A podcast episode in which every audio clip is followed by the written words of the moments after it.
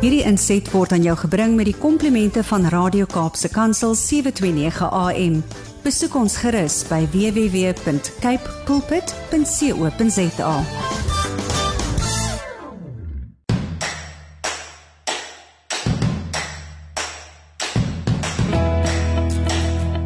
As dit Saterdagoggend is, dit is net na 7 en jy is ingeskakel by Landbou Landskap, dan weet jy jy luister na Radio Kaapse Kansel. Baie hartlik goeiemôre van my Willem van Jaarsveld. Ek is jou gasheer vir die volgende uur tussen 7 en 8, soos op elke ander Saterdagoggend doen ons dit op hierdie manier. Nou, ek wil jou sommer weer van die begin af sê En uh, jy mag nou dalk sê dat dit begin nou so 'n bietjie van 'n patroon raak, maar dalk is dit reg so. Uh vanoggend se program gaan ons steeds die tydglewe hê, maar nie noodwendig daardie tydgleef se inhoud daarin pas nie. Wat bedoel ek daarmee? Ons gaan 'n 10 oor 7 vanoggend in weer saad vir die saaier hê. Dit bly soos wat dit is. Dis die manier hoe hierdie program begin. Maar Kapstok vir môre gaan die eerste gedeelte wees van 'n gesprek met meneer Christo van der Rede. Hy is die uitvoerende direkteur van Agri Suid-Afrika en ek het die voorreg gehad om by hom aan kantoor te gaan kuier en ons het 'n uh, hele paar grepe opgeneem waarvan Kapstok gaan definitief handel oor so 'n bietjie 'n terugblik, 'n bietjie geskiedenis, 'n bietjie 'n nuus wat dalk nou 'n ou nuus is maar wat baie belangrik is vir landbou. Dan in huis en hart wat is half 8 7:30 aan die beurt kom dan saai ons die verdere twee gedeeltes van die gesprek uh, vir u uit en in uh, die stories van hoop geleef aan die einde van ons program het ek en Christo so 'n bietjie gaan kyk. Na wat is positief want daar is nie net negatiewe dinge in die landbou nie. Daar is soveel positiewe sake en is dit lekker om ook daaraan aandag te gee. So bly ingeskakel. Dit is 'n lang gesprek met meneer Christo van der Rede, maar hy's opgebreek in so vier gedeeltes en ons onderskei hulle graag in die verskillende tydsglewe. En dan vra ek vanmôre weer Ons hoor graag van jou. Laat weet wat jy geniet van die program. Wat sou jy anders wou gehad het? Maak voorstelle. Uh praat met ons en die praat doen jy per e-pos by wilhelm@capepulpit.co.za ZA. Landbou landskap word elke Saterdag aan jou gebring met die komplimente van Cape Pots varsprodukte mark. Ek nooi jou graag om behalwe die e-posadres wat ek nou reeds gegee het, ook die volgende nommers te gebruik om met ons te gesels. Die eerste is ons WhatsApp en Telegram nommer 081 729 1657 of stuur 'n SMS na 37988 en begin jou boodskap met die woord landbou. Ons gesels net hierna verder bly ingeskakel. Jy luister na Landbou Landskap op Radio Kaapse Kansel wat uitsaai op 729 AM en MW. En wêreldwyd kan jy natuurlik na ons luister op die internet skakel gerus in as jy elders is of as jy familie, vriende het elders en hulle wil graag met die Suid-Afrikaanse landbou koneksie hou, dan kan dit hier deur middel van landbou landskap gebeur. Nou min of meer ons is nou al amper daar waar dit 'n jaar terug is wat hierdie program begin het. En as ek nou dink aan die omstandighede daai tyd, dit was so droog, dit was net droogte van vanmôre tot vanaand. En nou vandag 'n jaar later praat ons met mekaar en die wêreld is vol water.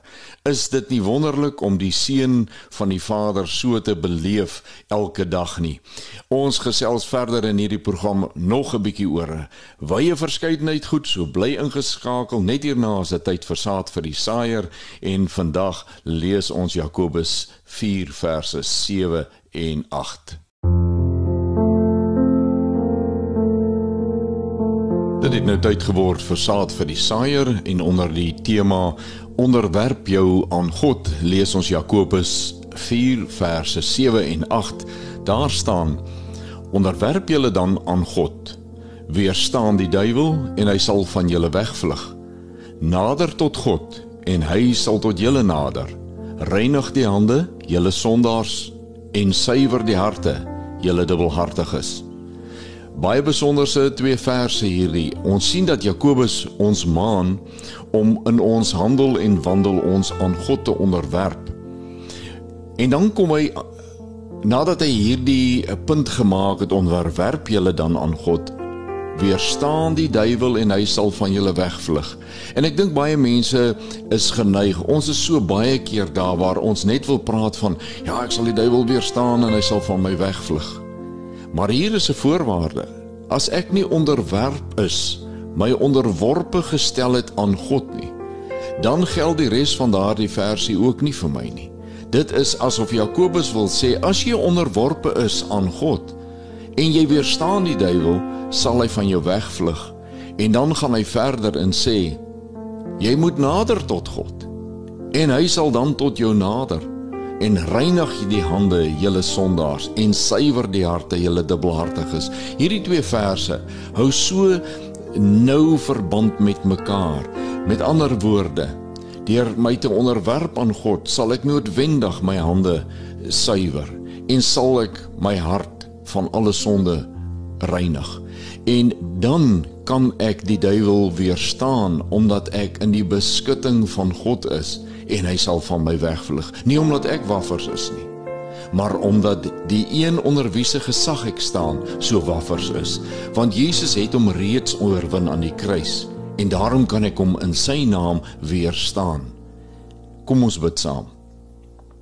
Vader, ons dankie vir hierdie wonderlike belofte, maar ook die voorskrifte wat Jakobus vir ons so beskryf het. Ons weet dat ons baie dae in eie krag en op ons eie maniere wil doen wat Jakobus van praat. Maar ons kom vandag en ons buig ons knieë en ons buig ons harte voor U en ons sê Jesus, kom ons swakheid, ons ongeloof, ons onvermoë te help want ons weet daar's 'n belofte in die woord wat sê in my swakheid word u krag volbring of tentoongestel en dis wat ons vandag in hierdie gebed doen. Ons kom opnuut weer en ons stel ons voor u en sê hier is ek. Ek wil my aan u onderwerp dat u meer kan word en ek minder. Ons bid dit alles in Jesus se lieflike naam. Amen. Dit is vir my lekker om vanmôre weer saam met jou te kuier op die landbou landskap en dit is werklik waar vir my deesdae asof ek meer en meer die landbou landskap se wydheid in Suid-Afrika besef. Ek ry hier die hele land om uh, my werk te doen en ek kom met soveel plekke, soveel mense, soveel dinge in aanraking. Dis 'n absolute groot voorreg vir my.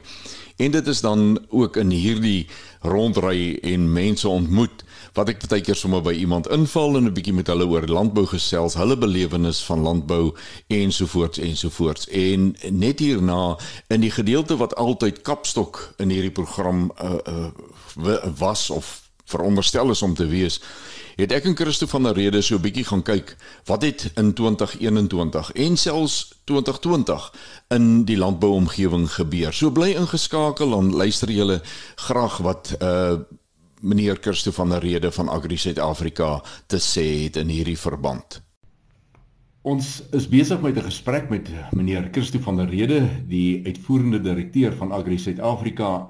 En Christo, jy het nou vir ons baie mooi verduidelik waar kom ons vandaan, wat is die huidige selfs die afgelope tyd se baie reën, die skades, al dies meer. Maar jy's 'n baie positiewe mens. Dis soos ek jou leer ken het, dit is soos jy nog altyd was As jy nou vandag met die boere van Suid-Afrika spanpraatjie moet hou. Wat sou jy vir hulle sê? Hoe wen ons hierdie landbouwedstryd? Kyk, Willem, komende van die Weskaap. Uh jy weet uh, maar ons natuurlik uh, groot aanbidders is van Stormers rugby. kan ek jou dit sê? Jy weet ek dink die Stormers het vir 11 jaar nooit die Currie Cup gewen nie. Ja. En uh dit was maar 'n uh, moedige uh, stryd maar na 11 jaar, jy weet, uh, toe is daar 'n groot oorwinning. Okay. Nou dit is dieselfde analogie wat op 'n toepassing maak op landbou. Mm. Uh ons ons staar al die uitdagings in die gesig. Maar die landbousektor is dieselfde so geseënd. Mm. Die eerste plek ons het goeie reëns. Die damme is vol. Die Noord-Kaapse boere juig. Mm. Ja, ons het vloedskade in die Vrystaat, waar plekke soos Richmond en al daai Noord-Kaapse plekke wat vir jare nie reën gesien het nie. Hulle het reën gekry. Hulle damme is vol. Uh, en daarvoor is ons baie dankbaar. En daarmee saam uh dink ek ons rooi vleisbedryf se kop kan nou weer oplig veral in daai streke en ons gaan weer uh goeie kudde groei sien oor tyd uh, en daarmee saam ook uh hoër produksievolumes in terme van wol, terme van vleis en so voort. Hmm. En dit is belangrik vir ons ekonomie Absoluut. want uh, hoe meer kos beskikbaar is, so raak die uh, pryse goedkoper en so maak ons seker dat daar um, sosio-maatskaplike stabiliteit is. Hmm. Want ons mense het dan immers kos. Hmm. Uh en dan daarmee saam uh, Willem dink ek ehm um, um, is ons uh, land se ekonomie besig om natuurlik sy kop op te lig. Ons sien dit in die syfers. Ons sien dit in die beleggings wat weer die land binnevloei. Ons sien dit ook in terme van uh huispryse uh, wat oornag jy gaan nou probeer 'n erf koop in sekere gebiede dit raak net onbekostigbaar. Hmm. So dis alles tekens van groei. Uh ons hoop en bid net dat ons die werkloosheidsprobleme in die land kan aanspreek.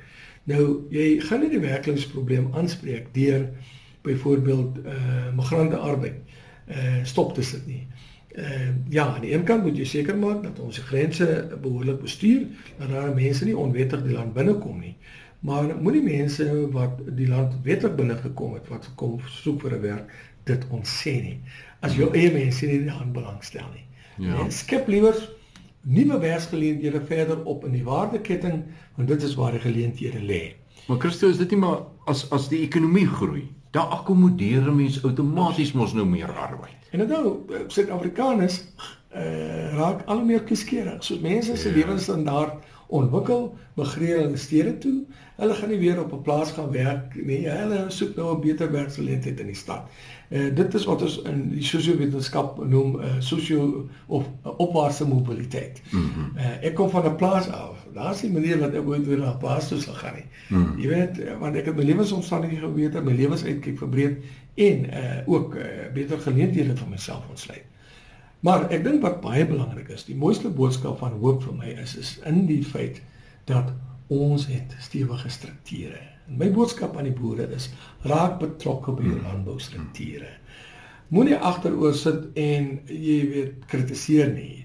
En ja, dit is belangrik om uh almal wat jou verteenwoordig vir tot verantwoording te roep. Mm -hmm. Maar raak betrokke, uh, dan uh, draai jou stem of jou kritiek net soveel meer gewig. Mm -hmm want dit is hierdie landboustrukture wat besorg dat eh uh, die daar eh uh, wetgewing eh uh, geskep word wat eh uh, die hele sektor uh, op 'n manier eh uh, na nuwe hoogtes toe neem.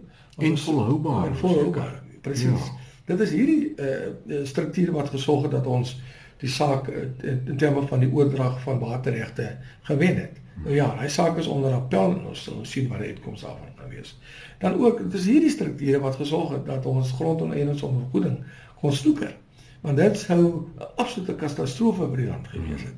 Dis hierdie strukture wat sorg dat ons 'n uh, sekere goed soos herstel van paaie, soos biosekuriteit direk onder die minister onder die president se aandag bring. Of ons nou wel daar geslaag het om uh hulle te dwing tot aksie bly natuurlik op 'n vraag. Hmm. My vraag is dit altyd, wat is die alternatief? Wat is die alternatief? Is die alternatief nou om geweer op te tel en gaan oorlog maak? Jy weet, eh dit gaan ons nêrens bring nie. Ongelukkig eh is ons 'n uh, 'n land vasgevang in 'n demokratiese oorgang. Met ander woorde, oorgang eh hy hy is nog in sy kinderskoene.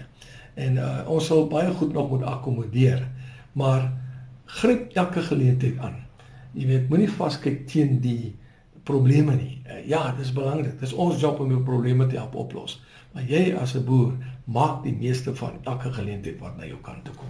Christo, dankie. Dankie. Ek ek stem so heel hartig met jou hier oor saam. En dit geld vir die res van ons lewe ook. Ons wat nie boer nie of die mense daar buite wat nie boer nie, Dit wat jy gesê het, gryp elke geleentheid aan, maak die beste daarvan, is seker die beste raad wat jy kan gee. Ek sê vir jou baie baie dankie vir jou tyd.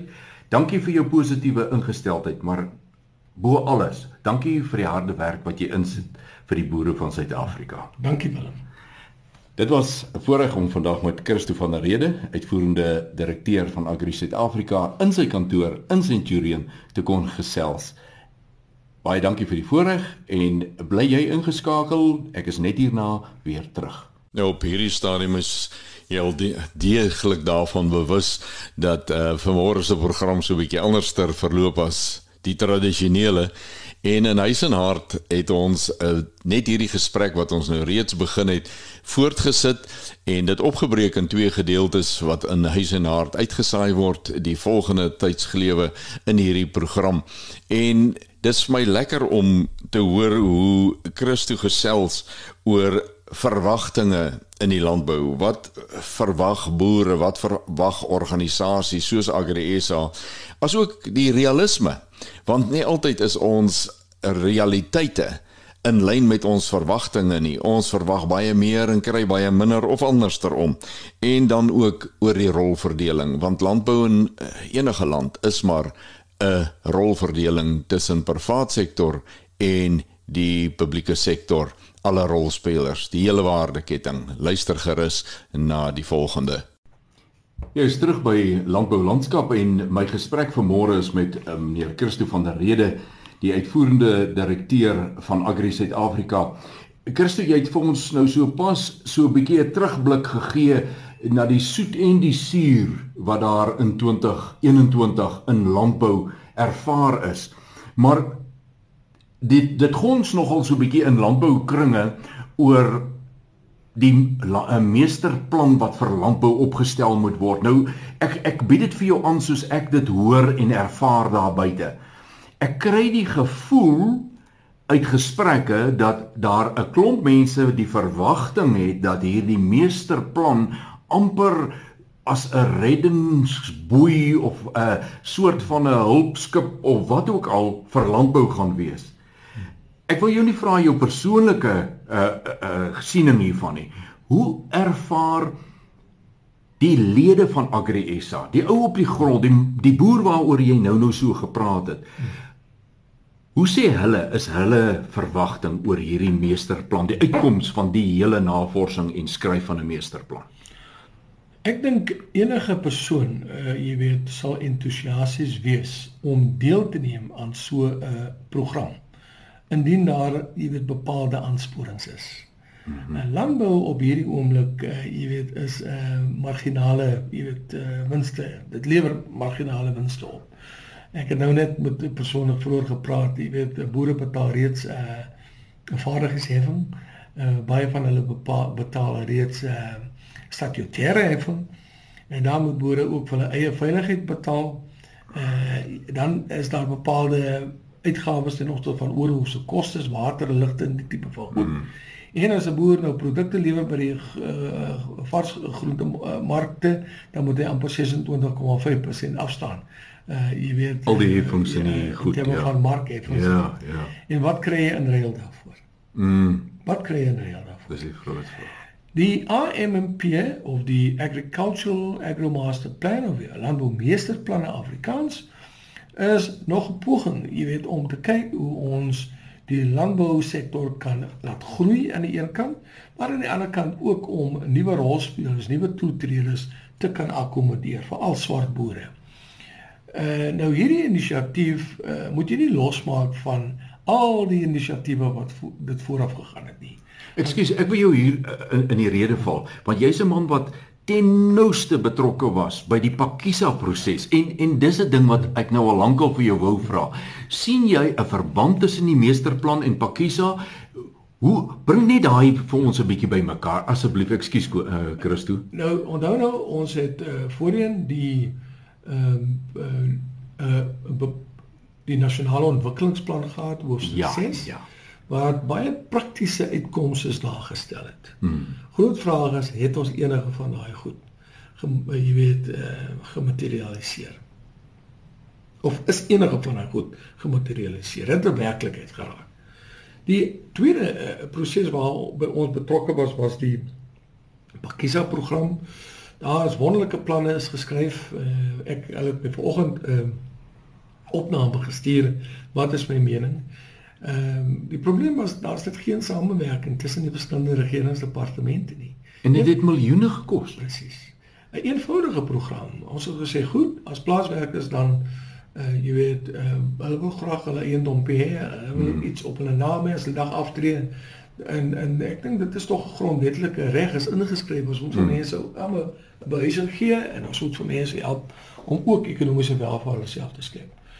En baie boere was bereid om grond in maatskappy landboumaatskappye te sê maar ek het grond beskikbaar vir die doen. Hmm. Maar dan soek ek, jy weet, uh, bepaalde soort ekonomiese bemagtigingserkenning. Ek soek ook sekere uh voordele. Uh jy weet, ek wil my waterregte daarmee uitbrei en ek wil my mark uh jy weet toegang ook verder daarmee uitbrei en so voort. Uh Willem, ek kan daarvan getuig. Hoe het ons gesukkel om die departement van behuising, departement van plaaslike regering. Uh die twee departemente op daai stadium was departement landbou, departement grondopwarming uh, om 'n tafel te kry net om jy weet met 'n plan vorendag te kom. Was dit silo's wat die Absoluut, maar ook 'n totale gebrek aan politieke wil. Wow. En natuurlik tegnokrate was wat mm. polities so besoedel is. Ek sê mm. altyd as jy 'n deurgee van 'n departement is en 'n adjunkdirekteur-generaal en 'n amptenaar, moet jy net fokus op jou werk. Jy weet, mm. dit is wat die uh, regering van jou verwag van die dag lewer op af op daai goed. En ongelukkig uh, is baie van hierdie mense polities so geïndoktrineer en uh, ideologies so uh, polities so verkrog aan sekere politieke ideologieë dat indien jy nou byvoorbeeld praat van 'n vrymarkstelsel jy weet dan sien daai persoon nie onmiddellik as sy vyand sure. want daai persoon is mos nou verkrog aan mm. bepaalde jy weet kommunistiese sosialistiese denke en ek sê maar dit gaan nie hier oor ons ideologiese verskille nie mm. dit gaan oor die ou huis daar neer te sit kommunisme kapitalisme gaan nie vir my huis op die grond neer sit nie mm. dit is samewerking jy weet mm. 'n plan om dit te bewerkstellig Uh 2 3 jaar gelede uh, uh het ons regering genader uh om spesifiek dan te gaan kyk na 'n landboumeesterplan, iets soortgelyk aan die vervoer of die motorvervaardigingsbedryf. En dit was 'n sukses. Absoluut. Die motorvervaardigingsbedryf word gerig deur die staat uh en daarmee skep ons deur duisende werksgeleenthede en ons voer motors uit na die business bewe na die buiteland toe. Ons sê nou kom ons doen dieselfde met die landbou sektor ook. Uh en jy weet uh, terselfdertyd het die moederbedryf 'n klomp bemagtigingsinisiatiewe in die pipeline afgeskep. Want jy kan nie daai goed skep as jy nie 'n uh, winsgewende bedryf het nie. Absoluut. Dieselfde met landboubedryf. Uh, ek dink mense sal baie meer bereid wees om selfs 'n uh, swart ekonomiese bemagtigingsheffing te betaal. Hulle sê maar los net my grond uit. Ja. Jy weet en en en help my net met 'n goedkoper diesel, help my met goedkoper kunsmis en help my om winsgewend te wees, help my om markte te ontsluit. Dan sal ek seker maak dat ek uh, in die uh, af verder af in die pipeline geleenthede skep. Nou sit ons met ons groter uitdaging. Uh daar is nie geld nie. Ons kan ons het die wonderlike konsep van 'n meesterplan. Baie van die sektore het hulle eie uh, planne, soos die graanbedryf, die vleisbedryf groter uitdagings waar die geld vandaan kom. Dis een van die goed wat ons met die minister deur gepraat het, sê maar oral lê daar geld los rond.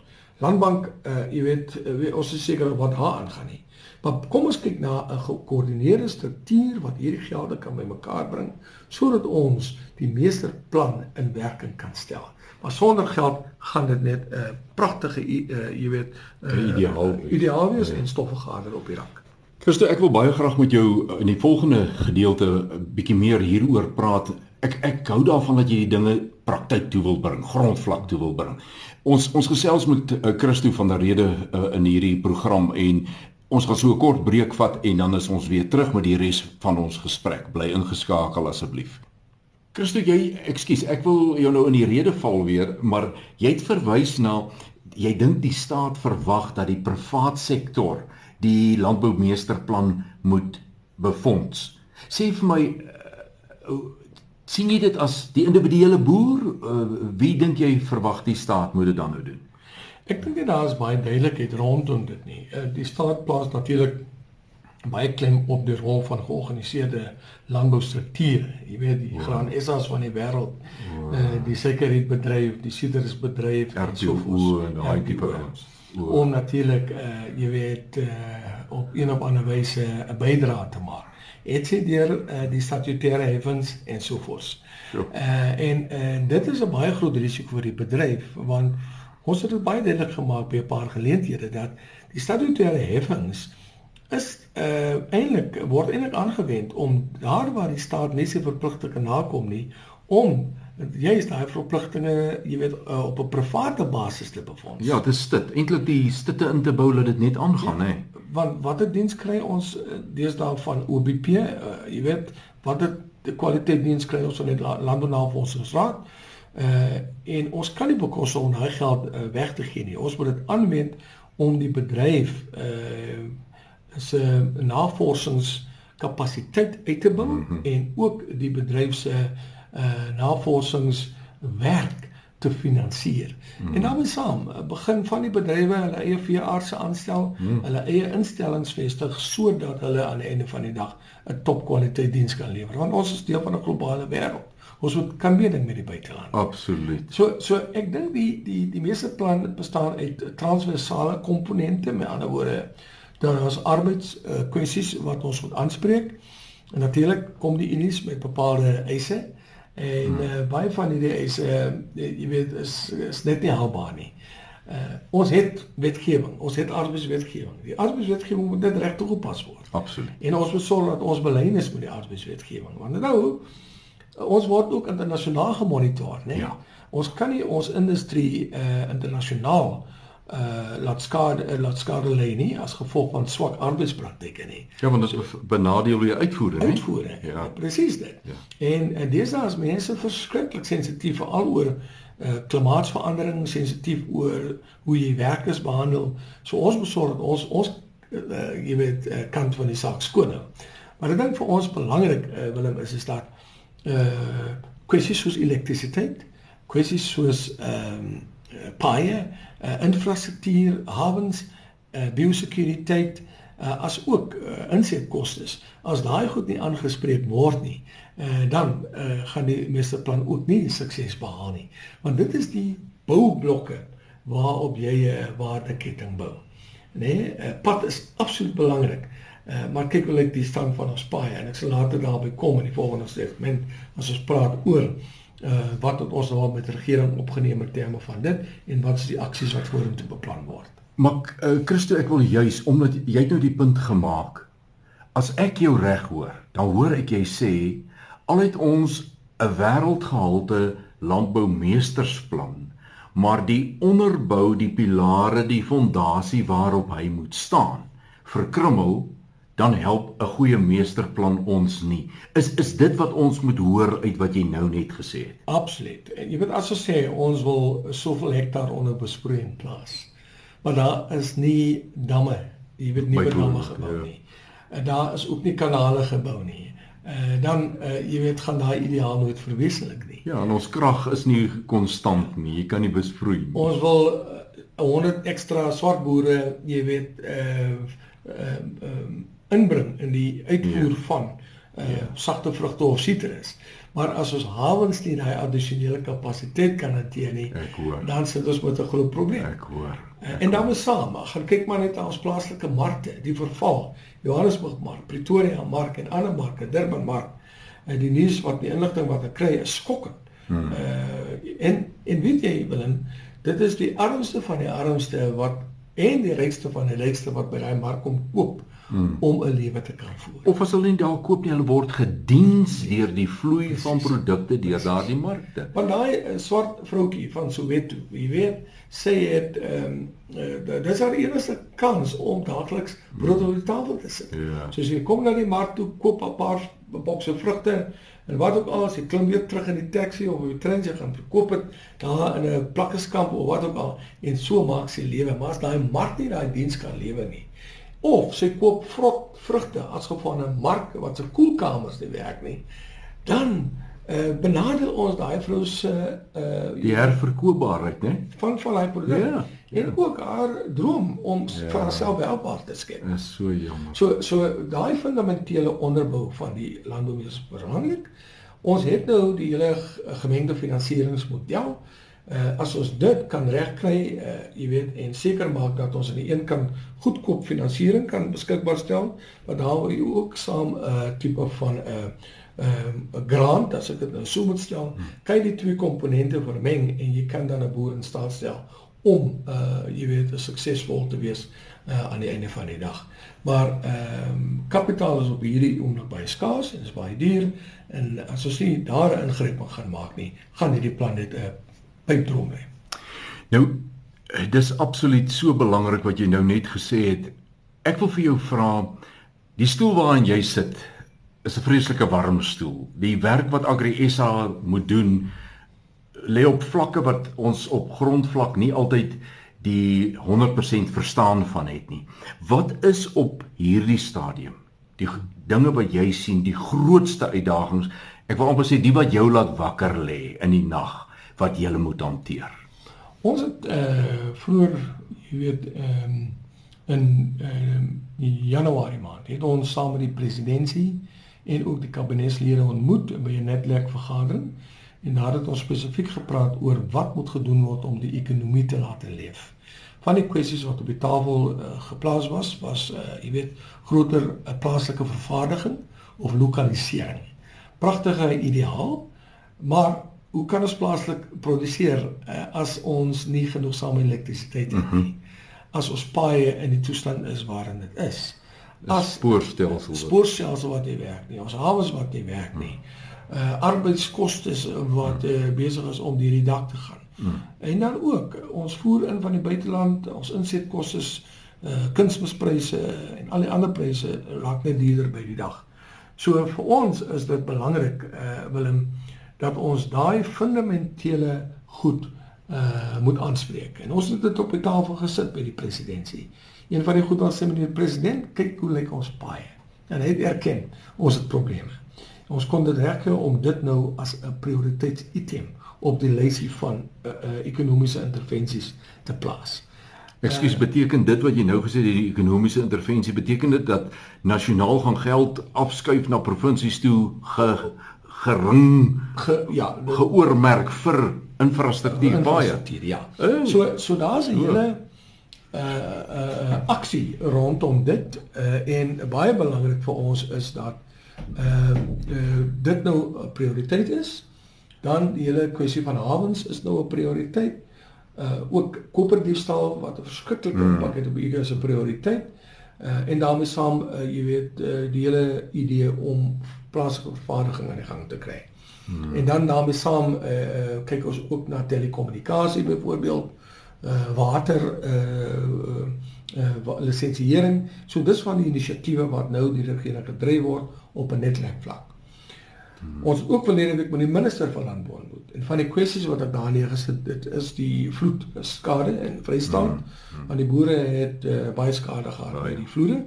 Uh, niemand sê nie dankie vir water nie. Jy weet ons hmm. kan nooit ondankbaar wees hmm. nie. Yeah. Ja. Ons weet ons het 'n paar jaar gelede hengse droogte gehad yeah. Ja. in sommige gebiede. Yeah. Ja. Maar nou ja. Nou sit ons met dit en dan uh, die Oranje rivier was 'n erge vloed geweest. Gelukkig het ek nog nie gehoor van groot skade nie. Eh uh, maar uh, onthou langs die rivier sit ons hierdie tipe van ehm um, jy weet vloedwalle. Mm. En daai projek is nooit voltooi nie. Dit het ons onder aandag ah. gebring en dan is stygende insetkoste, uh, paaie, uh, hawens, spoorweë en natuurlik biosekuriteit. Minister het onmiddellik werk gemaak van biosekuriteit. Ons het verlede week het sy ons onmiddellik 'n dag later bymekaar gekry. Gerard Skutte van die Nasionale Dieregesondheidsforum uh, as ook, jy weet, ander rolspelers in daai bedryf het saam met haar om die tafel gaan sit, saam met uh, onderste poort en ook uh, die Landbounavorsingsraad. Hier is 'n krisis op pad. Hmm. As daar nou 'n uitbraak is van hmm. slengdalkosis in land nog groot moontlikheid. Hmm. Ons sien al klaar sporadiese uitbrake van bek en closure. Hmm. Ehm um, daar is 'n krisis by onderste poort te min in in en so hè. Hmm. En eh, so ons is ons eh, ehm uh, um, um, ons kon uh, dan 'n gesprek aan die gang kry. 'n Taakspan is bymekaar gesit en ons hoop om dit dat hulle nou 'n uh, 'n oplossing gaan vind. Ons ontmoet alweer met Transnet. Minister het ook nog geld beskikbaar gestel vir die vloedwalle. Uh, ons vertrou dat daai projek voltooi gaan word. En dan natuurlik die paai storie. Nou een van die goed wat ons mee worstel is dat ehm uh, die wet laat toe nie toe byvoorbeeld as 'n private entiteit op baie te herstel nie. Want as daar iets gaan gebeur, dan word jy aanspreeklik gehou. Ons het by die minister gesê, maar kan ons nie 'n nood tipe van maatreël instel en dan dat munisipaliteite saam met uh, landbouorganisasies dalk 'n uh, vennootskap vorm dat ons net 'n pad geskraap kry of net herstelbare jy weet dis tydelike mm. maatreëls mm.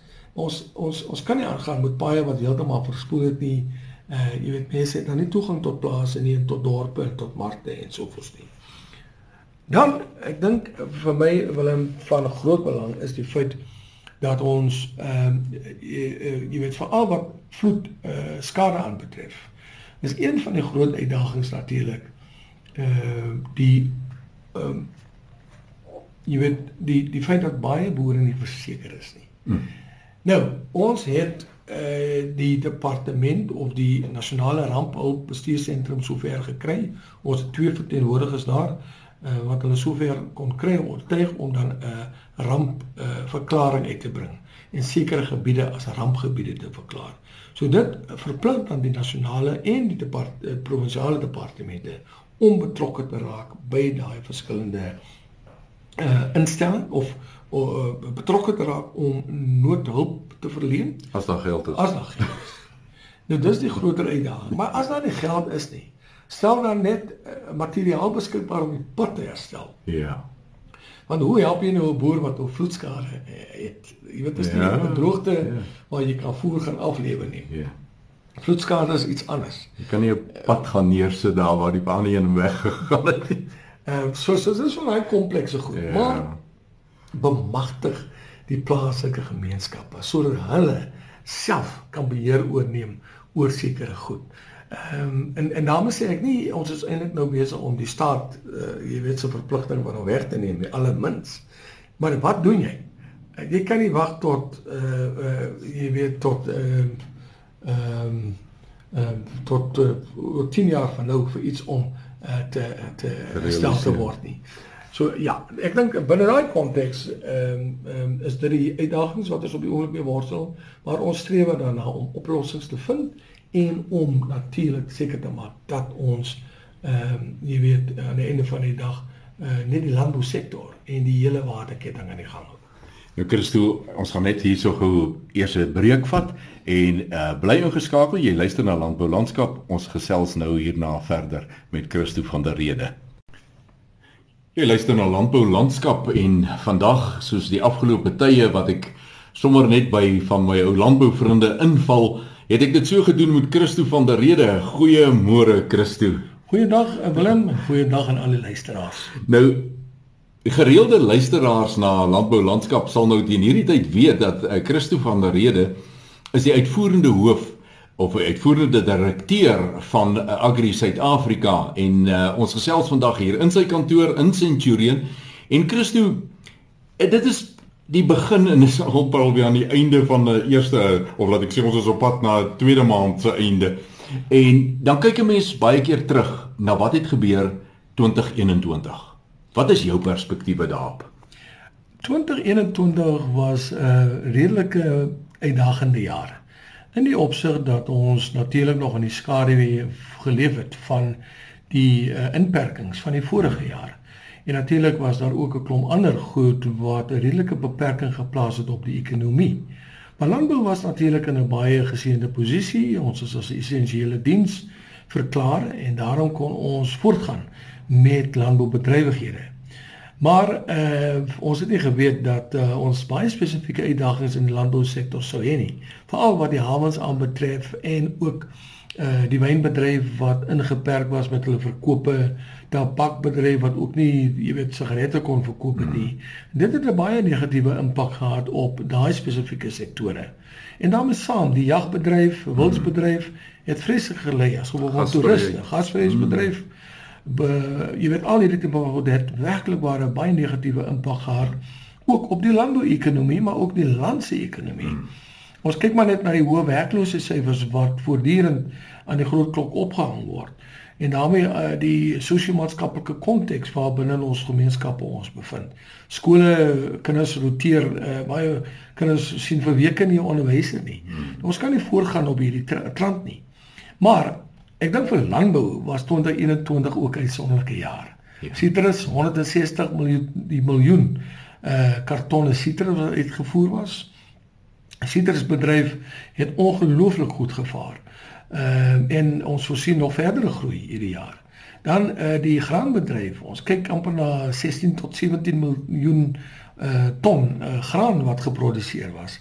Ehm um, en baie goeie pryse, uh, jy weet, is vir daai produkte mm. verkry op die internasionale markte. Mm. So ja, oor die algemeen, ek dink ek het landbou uh, uh is landbou in 'n in 'n baie goeie ekonomiese posisie as gevolg van goeie reënval, uh goeie kommoditeitspryse, ook uh markte wat verder ontsluit was deur die loop van die jaar en dan ook het die hele logistieke bedryf binne die ehm um, uh, jy weet ehm um, ja binne die globale konteks het ook natuurlik baie baie ehm um, ehm um, jy weet uh, het begin vloei. Ja. Uh, skepe kon weer aandoen by hawens. Ek weet ons het baie groot tekort gehad aan houers. Uh, ja. daai probleme is opgelos. So ek dink uh, ons het 2020 21 op 'n baie hoë noot afgesluit. Mm. Uh en die verwagting is dat ons 2022 natuurlik dieselfde pad stap. Maar dit uh sal ons nog sien en ek sal later daarby uitkom. Ja. Maar ding wat vir my uitstaan in 2021 is die feit dat ons uh uh ook gekonfronteer was met baie baie skadelike goed. Kyk maar na die verskillike uh, sosio-maatskaplike onrus in KwaZulu-Natal. Mm winkels wat afgebrand was. Uh jy weet markte wat tot stilstand gedwing was, voertuie, infrastruktuur wat verwoed is. So jy weet en dis waar die rol van agri is so belangrik geword het. Mm. Ons kon ons hele struktuur mobiliseer uh eerstens om uh, die uh, plaaslike landboustruktuur in staat te stel om plaaslike gemeenskappe te beveilig uh, in samewerking met die polisie en uh, later het ons die weermag ingekry Ons kon die internasionale struktuur mobiliseer om met die presidentsie die mense te gaan praat en luister. N3 is 'n probleem. Mooi rivier toppas is 'n probleem. Presidentsie het daarvan kennis geneem, jy weet, en 'n mens hoop en bid dat hulle werklik se aandag aan hierdie goed gee. En dan daarmee saam kon ons ook ons rampstrukture uh, in staat stel om kos in die tipe van goeder te kon aflewer. Maar dan ook kon ons die data insamel. En dit is tog belangrik, mm, né? Nee? Mm. Ons weet uh, Sarisa en die mense ehm um, jy weet moes nou baie geld uitbetaal want dis onlusversekering. Uh en ons kon uh, al die data kry. Ons het presies geweet hoeveel plase is geraak, hoeveel hektaar uh uh sekuriteit is afgebrand. Hmm. Uh hoeveel honderdplase was uh deur die onlus jy weet tot op die grond afgebrand. Uh en ook uh, jy weet die aanvalle wat geloods was op uh, byvoorbeeld ehm um, jy weet ehm um, um, slagpale en so voort. Mm. Mm. Uh so dit was vir ons 'n baie baie ehm jy weet emosionele ervaring. En ek dink uh, die boere het op baie verliese gely, né, want hulle ja. kon nie hulle goed wat die mark toe toeneem nie. Baie. Boere het my laat weet hulle sit met 3 miljoen aan se voorraad wat nie kan beweeg nie. Uh en dan uh jy weet uh, daar was daai kuberaanval op Transnet en die hele hawe tot stilstand gebring het. Hmm. Gedurende 'n tyd toe die sieters hulle goed moes uitvoer na buite toe. En ten spyte het Citrus so presteer. Presteer. Kobus, ag uh, ekskuus, nou sê ek vir jou Kobus. Christo, ek ek wil baie graag laat ons verder gesels, maar ek wil net hê ons maak so 'n kort breekie en dan gesels ons net hierna verder. Bly asseblief ingeskakel, ons is nou weer terug. Nou ja, as daar een feit van die lewe is, dan is dit dat tyd vir niemand wag nie. Tyd staan nie stil nie.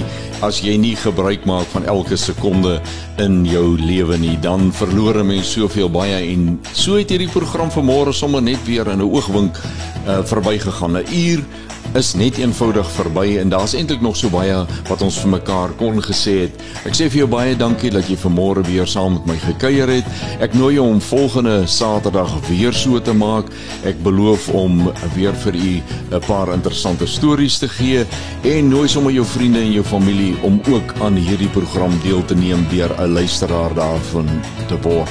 Ons sê baie dankie aan Kyk Pots varsprodukte Mark wat landbou landskap elke Saterdag vir ons moontlik maak. En onthou, gesels asseblief met ons op ons WhatsApp en ons Telegram nommer 0817291657 per SMS 37988 of stuur 'n e-pos na wilhelm@capepulpit.co.za. Ah, ekskuus tot www.rsg.za. Tot ons weer saam kuier volgende Saterdag om 7. Groet ek jou Willem van Jaarsveld wat groet en mag elke oomblik Vader se guns op jou lewenspad 'n realiteit wees. Wederom. Hierdie inset was aan jou gebring met die komplimente van Radio Kaapse Kansel 729 AM. Besoek ons gerus by www.cape pulpit.co.za.